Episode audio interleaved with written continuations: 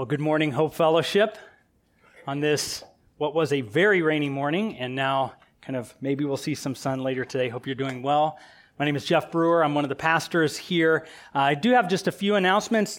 First, as Pastor John said earlier, we have the Galatians scripture journals uh, back in the back. Um, whenever we do a new series through a book of the Bible, what this is is the text of scripture on one side from the book of Galatians and then an empty page on the other. You can use that to take notes if you'd like. As well, there is a book, uh, this is free for everyone, Dane Ortlund's Gentle and Lowly. It's back on the back table as well. Um, couple of announcements. Again, this is our last Sunday here in this space. And as I've been thinking about it, um, I'm both thankful that we God has provided this space. It's been it's worked for us very well. You know, it's been 18 months since we began the pandemic. We've been here about almost exactly a year, and so this has worked well for us. Uh, minus being able to do children's ministry and such, but there is a nursery upstairs. We've been thankful, but we're glad to go back to Glenbard East next week. So we're still in conversations with the school. Everything looks like it's a go. Uh, one. Uh, one thing to keep in mind because we're in a school, the school administration has asked us that we all please be masked. So we will be wearing masks during the services there at Glenbard East, and that's per the school's regulations. And we want to be good neighbors and good tenants and uh, do that well. And hopefully that won't be for a long period of time, just as things are ever changing, as you know. Well, there's some other things you'll see on the announcements that'll come out later this week on our newsletter. Men's and women's Bible study, mission groups are starting. If you're a visitor here, we're so glad that you joined us here this morning. We want to rejoice in Christ. We want to delight in Him together. And so I would like you to turn now to the book of Galatians. I'm going to read the first nine verses where we'll spend our time this morning, and then I'll pray and we'll spend some time in God's Word here. And so, Galatians chapter 1, starting in verse 1 and I'm going to read to verse 9. Paul, an apostle, not from men nor through man, but through Jesus Christ and God the Father who raised him from the dead, and all the brothers who are with me. To the churches of Galatia, grace to you and peace from God our Father and the Lord Jesus Christ, who gave himself for our sins to deliver us from the present evil age according to the will of our God and Father to whom be the glory forever and ever. Amen. I'm astonished that you're so quickly deserting him who called you in the grace of Christ and you're turning to a different gospel. Not that there is another one, but there are some who trouble you and who want to distort the gospel of Christ. But even if we or an angel from heaven should preach to you a gospel contrary to the one we preach to you, let him be accursed. As we said before, so now I say it again. If anyone is preaching to you a gospel contrary to the one you received, let him be accursed. Would you pray with me? Father, we thank you for your word, which is always relevant, which is always clear, it's always sufficient. It's always powerful because your spirit is at work when your word is proclaimed. And so, Lord, I pray that the words of my mouth, the meditations of all of our hearts would be pleasing to you, O Lord, our rock and our redeemer. And it's in Jesus' name we pray. Amen. Well, David Brooks wrote a column in The Atlantic last October, and he made the point America is having a moral convulsion. He, was a, he cited a political scientist, Samuel Huntington, who demonstrated that about every 60 years, America has gone through a time of both political and moral upheaval. The last one was in the late 1960s, early 1970s sexual revolution, Vietnam War, Watergate. And here's what he said happens in these moral convulsions. These moments share certain features. People feel disgusted by the state of society. Trusts in institutions plummet. Moral indignation is widespread. Contempt for established power is intense. A highly moralistic generation appears on the scene. It uses new modes of communication to seize control of the national conversation. Groups formerly outside of power rise up and take over the system. These are moments of agitation and excitement, frenzy and accusation. mobilization, and passion. Does this sound familiar? You know, if we've seen anything over the last 18 months, it is that there is a highly moralistic conversation going around, revolving around racism and politics, sexuality, vaccines, wealth, work, and a host of other issues. People have taken side, and each side thinks that they are morally right. There is frenzy, like he said, and accusation aplenty. You know, David Brooks actually said that these last two years in his column, he said, they're like a hurricane hitting in the midst of an earthquake. That's the best description I think could kind of describe where we are. And this morning, as we begin our series on the book of Galatians, if indeed there is a more great moral convulsion, it's important to ask, it's important to answer, it's important to know how does a book written about 2,000 years ago, a letter by the Apostle Paul, how does that letter help us today? That's the question we need to ask really when we come to Scripture is how does God's Word inform and speak to us today? And here's how, I, here's how I'd answer that question. How does Galatians help us? And why are we coming to Galatians this fall? The book of Galatians, it helps us to cling to the right thing as Christians in the midst of great cultural upheaval. Galatians helps us to, ri- to remind us we don't look for solutions to our problems where they can't be found. And as we'll see, in Galatia, they were looking backward to find solutions. In order to fit in with the Jews, they were, they tried to add the law, some of these false teachers, to the gospel, and some were being led astray. But Paul, he makes the case over and over again here to this letter to the Galatians in this six chapters that it's the gospel plus nothing which will bring life and peace to the believer. The gospel alone, the gospel plus nothing, is what will bring life and peace. Even if clinging to this undiluted gospel will bring alienation or persecution from society at large, which is certainly what the Galatians were going through. And so, what, what Christians need to do today, and why we need to come to Galatians, is we need to drink ever more deeply at the well of the gospel. And so that's the, that's the book of Galatians. It helps us. I, I titled this, it's a, it's a field guide to gospel riches. It helps us identify over and over again different aspects of the gospel, different truths that are true because the good news is true, and how does that affect our lives? And it also points us to how insufficient all of our attempts to aid in our salvation are. And so, here this morning, what I want us to do is just look at three points. I want to do a first a brief overview of the book of Galatians to kind of help orient us to where we are in this letter. Then I want us to look at two aspects of the message that Paul's preaching from the opening verses the cross and the undistorted gospel. So, an overview, the cross, and the undistorted gospel from here in these first nine opening verses. So let's begin here first.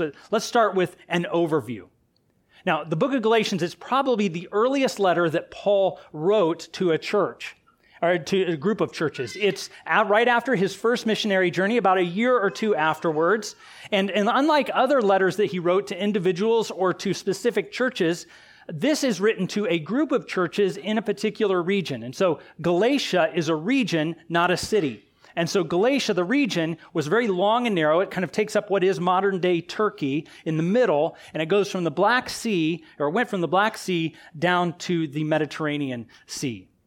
And so, as this, this letter to this group of churches, he's writing to this group of churches in order to guard the church against false teachers, even in the year or so since he preached the gospel, false teachers had already started to come in and lead the people astray. They had begin, begun to lead the people astray because they were requiring non Jewish Christians to follow the law of Moses and obey its Jewish ritual requirements, things like circumcision. And so, right here at the beginning of Galatians, you might notice if you've read different letters of Paul in the New Testament, normally he follows a particular pattern. He introduces himself. He talks a little bit about who he is, which he does here. We'll talk more about that as we talk about him next week. And then he usually has some kind of extended thanksgiving for the people he's writing to, maybe a prayer for them, but that's not where he starts here. Look at verse 6. Look at how he starts. He says, I'm astonished that you are so quickly deserting him who called you in that grace of Christ and are turning to a different gospel. What Paul's doing here is he's not knocking on the door, he's kicking in the door. And he's just kind of coming right in and he's saying, Look, I cannot believe it. What in the world is going on here? It's not been that long, and I can't believe you're considering. So they haven't left already for these false teachers. They've actually, they're still considering it. And what he's saying is, I'm astonished.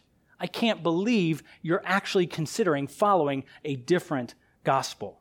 I can't believe you're considering leaving the good news for something that doesn't bring life. And so, this astonishment that he starts with in verse 6, it's really right at the heart of the letter because Paul is in a relentless pursuit of making sure they understand just what a dangerous predicament they're in, just how dangerous false teaching is. Look, the false teachers, they're treating the good news as if the gospel can be turbocharged, it can be souped up. They can kind of add some of the old law and it's going to actually make this, this totally better. But in reality, what they're doing is kind of like they're, they're taking the horse of the law and they're tying it to the Ferrari of the gospel. They, they don't go together. One led maybe to the other, horsepower and such, but the law has served its role, Paul's saying. The people of God used to be under the law of Moses, but now they're under the law of Christ, which is demonstrated by love. Now, I'm guessing that just even how I've just described that is probably why a lot of people feel daunted by this little letter. It feels complex. And, and it probably feels complex because we're so removed from the Jewish culture of the Old Testament that we don't really understand why the false teachers are trying to use this law in this certain way, or even we don't even really understand why is that such a big deal. So some, some people want to kind of do some of these things. Is it really that big a deal, Paul? You know, I love how Dane Ortlund, he summarized the message of the book of Galatians in nine words. He says this, he says, to help the gospel is to hurt the gospel. I love that. So well said. To help the gospel, to try to add to the gospel, is to hurt the gospel. Which means if you try to add anything to the good news of Jesus, whether it's good works, moralism, obedience, something somebody needs to avoid, ceremonies that have to be participated in, anything that we try to add to the gospel through our morality to try to make us more, more um, acceptable to God in our own selves, ultimately, those things tear down the gospel because it's Jesus plus nothing. It's Jesus' work on the cross plus nothing. Look, and we could say it this way maybe God doesn't need our help for us to be saved. God is He alone thought of salvation, provided for salvation, and now we get to glory in this salvation that His Son has accomplished on our behalf. And so Paul is going to come back over and over again to this. To help the gospel is to ultimately hurt the gospel. Now, that's kind of a big picture of the book, and we're going to keep coming back to it. We'll talk about the structure of the book next week a little bit, but let's see now what Paul brings immediately to bear, where he starts to think about two things in these first nine verses that we would do well to pay attention to the cross, and what we could say is the undistorted gospel. The cross and the undistorted gospel. So let's look first here at the cross. Now, look with me at verses 3 and 4. This is kind of a typical opening of Paul. He says, Grace to you and peace from God our Father and the Lord Jesus Christ, who gave himself for our sins to deliver us from the present evil age, according to the will of our God and Father, to whom be the glory forever and ever. Amen. So Paul begins by speaking with the cross, and he's speaking about the cross by using a phrase in the place of the word the cross, and he's saying, He gave himself.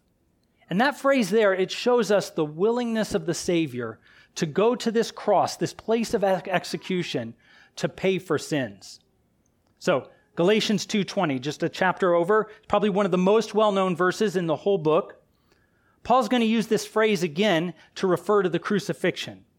Look at what he says. He says, "I have been crucified with Christ. It is no longer I who live, but Christ who lives in me. And the life I now live, I live in the flesh. I live by faith in the Son of God who loved me and who gave himself for me." So Matthew 20, 28, Jesus himself said, The Son of Man came not to only to be served, but to serve, and to give his life as a ransom for many. So Jesus giving his life means that he willingly died to pay the price for sinners' release. So how are we set free? So later when Paul says it is for freedom that Christ has set you free, how does that freedom purchased? It's purchased at the, by the blood of Christ at the cross.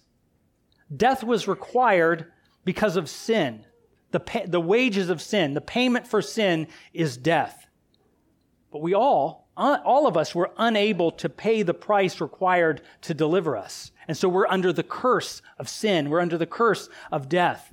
And since we couldn't pay, he, by grace, paid for us with his own blood. So all of this is kind of bound up in this. He gave himself for us. You know, he was our substitute. He was our substitute that he took our place that, re- that needed to be uh, cruci- I mean, uh, executed for our sin because of our rebellion against God, and he gave us his righteousness. His, our sin, and he gave us and clothed us with righteousness. All who trust in him will be delivered or will be rescued from our sins. So, there's a lot of encouragement just right here in this phrase for us. He paid our sins willingly, which means he knows every single one of us here. He knows every single heart on this planet, and he still willingly went to the cross in order to pay for sin. It didn't keep him from paying the price for our sins. Look, if you look at our, if we, if I look at my own heart, and the way that I still sin against God, I would say, I don't deserve this grace and mercy. I would kind of, I would self-select out of the, the need for, or the, that I would deserve God's grace. All of, probably all of us would. We'd say something like, how can he do that for me? I know what's going on. And yet, the fact that he gave himself shows that he willingly gave himself for you, for me. He paid the price for our sins. Like he said, the Son of Man did not come to be served, but to serve. He came to serve us. He came as a servant to demonstrate the love of the Father by serving us and becoming our substitute. But if you notice here in these verses, Paul goes on. He says, He gave Himself to deliver us from the present evil age.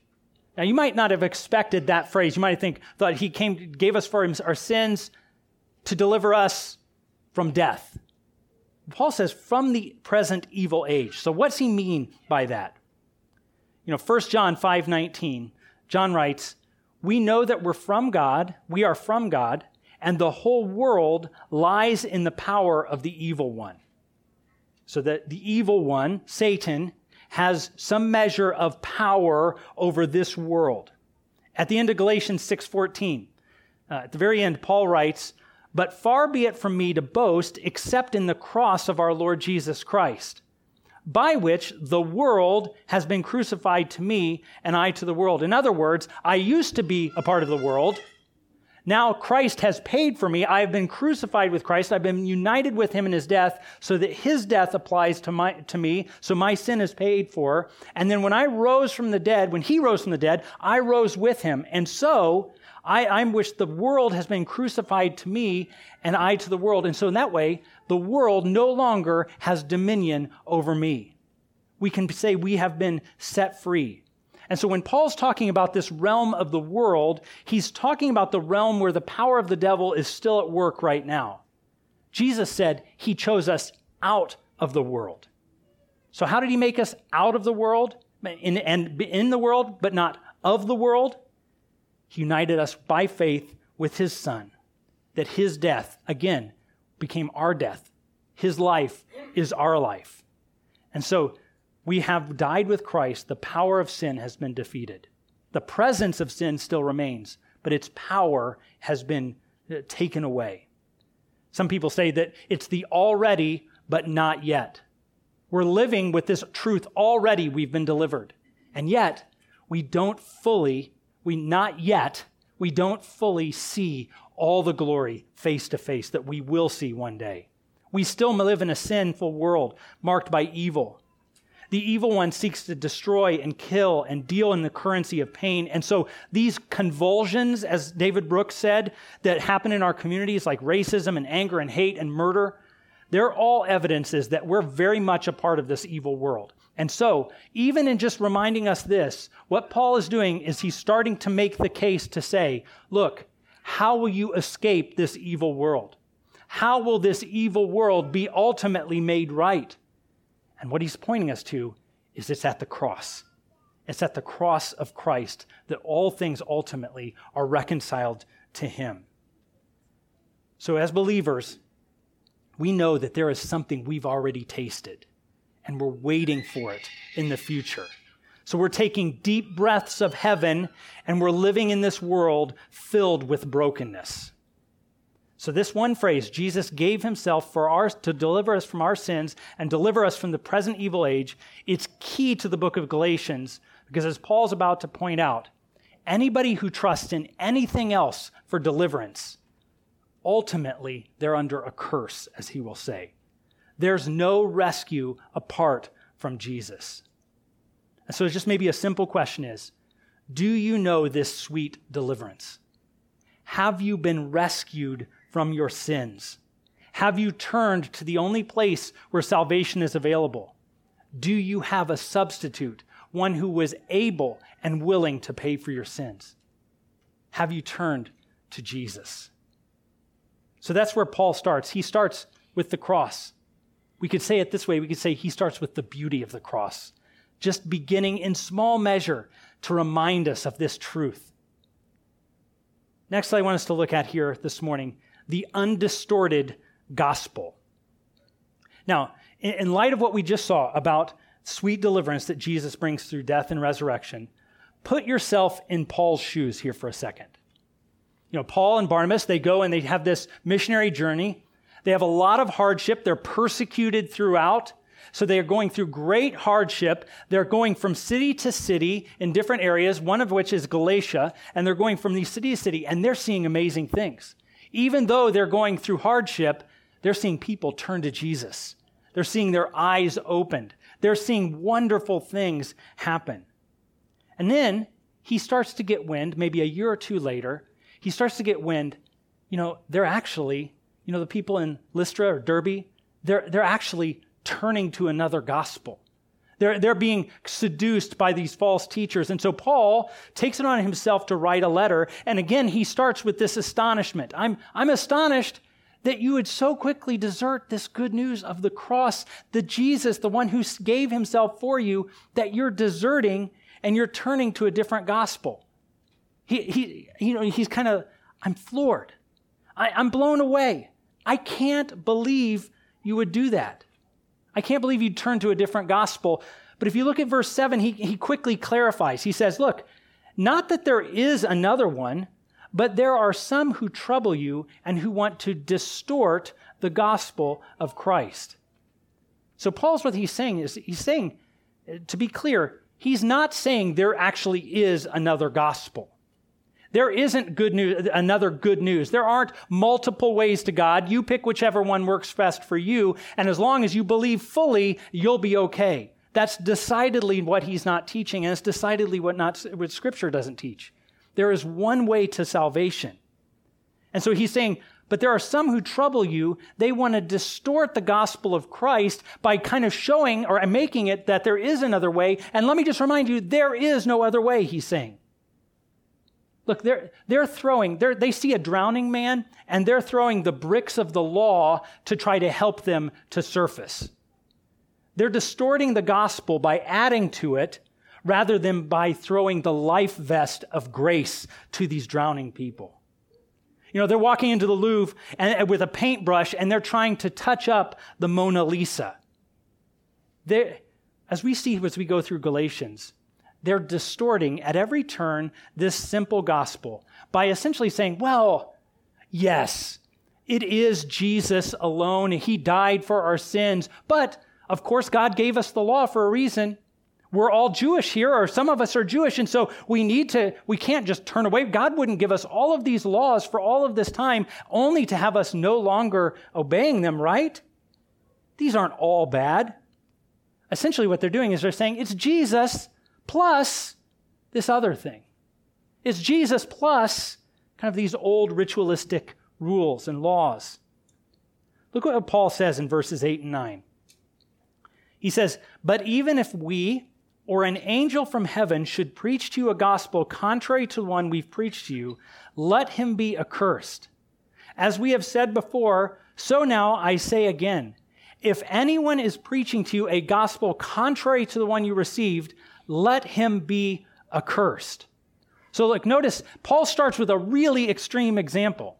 He says, Look, even if an angel from heaven, if we or an angel from heaven should preach to you another gospel, he, it's extreme because, you know, look, if an angel showed up right now, based on the testimony of Scripture, we would all have the same response we would all hit the deck and we would be trembling with fear. That's how every person responds to seeing these angels. Or actually, I'm trying to think, is it every person or most people? That's kind of their response and they see an angel in scripture.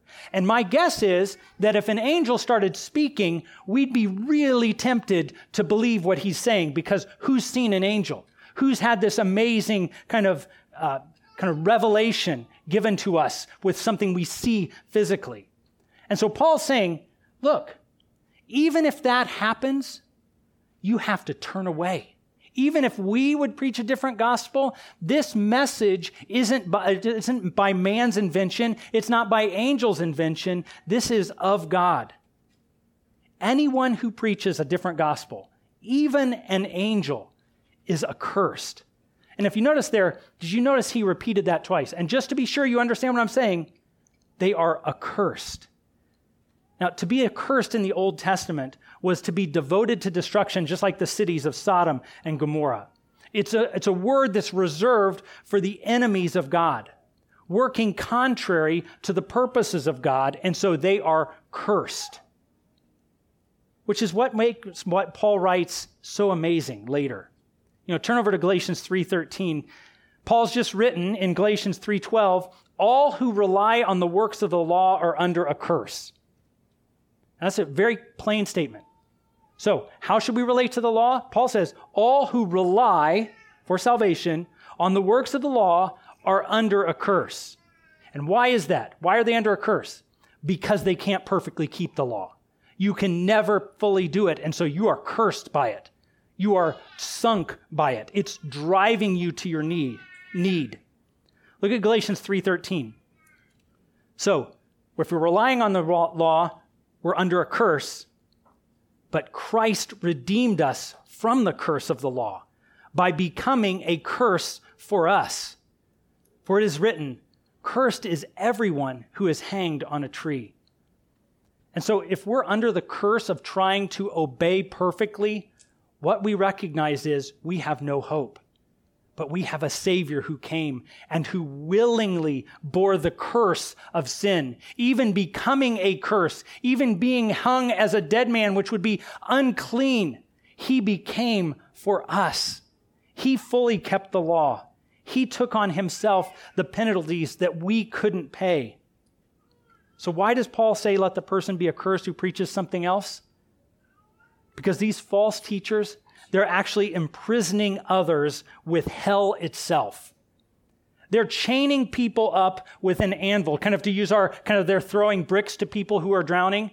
They're not, they're doing more than that. They're actually taking a chain and wrapping it around their neck and attaching the biggest anvil they can have and throwing them into 11,000 feet of water. And they're saying, work hard and you'll be okay. And Paul's saying, that's from the pit of hell. Jesus plus nothing. That kind of false teacher is cursed themselves. And so Paul is able to speak very forthrightly. And he can speak very forthrightly to us today. We live in complicated times. We live in confusing times.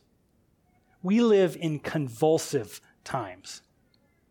But praise God that He has given to us the simple truth of a Savior who showed mercy and grace to those who didn't deserve it. I'm in desperate need. You're in desperate need. And we have a Savior, Savior who died for desperate, needy people. He rose from the dead and he invites us to find eternal life in him. He invites us to continually drink at the fountain of this gospel and delight in this good news and to not turn to the right or to the left. We can believe and we can see our Savior through the book of Galatians. Let it serve as a field guide to the gospel, helping us rejoice in all its truth. Let's pray together. Father, thank you that you did for us what we would not have asked for. You provided for us what we could not have dreamed of. You've released us from the chains of sin and death, imprisoned by the law. You have taken us who are unable to free ourselves. You've taken us who are unable to pick the lock of salvation on our own. And you have given to us your Son. And you have shown such mercy. You have shown such grace. Father, we thank you we pray that you would open to us the book of Galatians that we might behold wonderful things from your word. We pray that we would delight in our Savior more, that when we are tempted to turn to trust in our own moralism, when we're tempted to be despairing because we have not met all of the requirements we know uh, that we are under, Father, we, th- we pray that you would help us to look to our Savior who has met all of them for us who has saved us by grace. May we delight in this grace and this riches, we pray. Amen.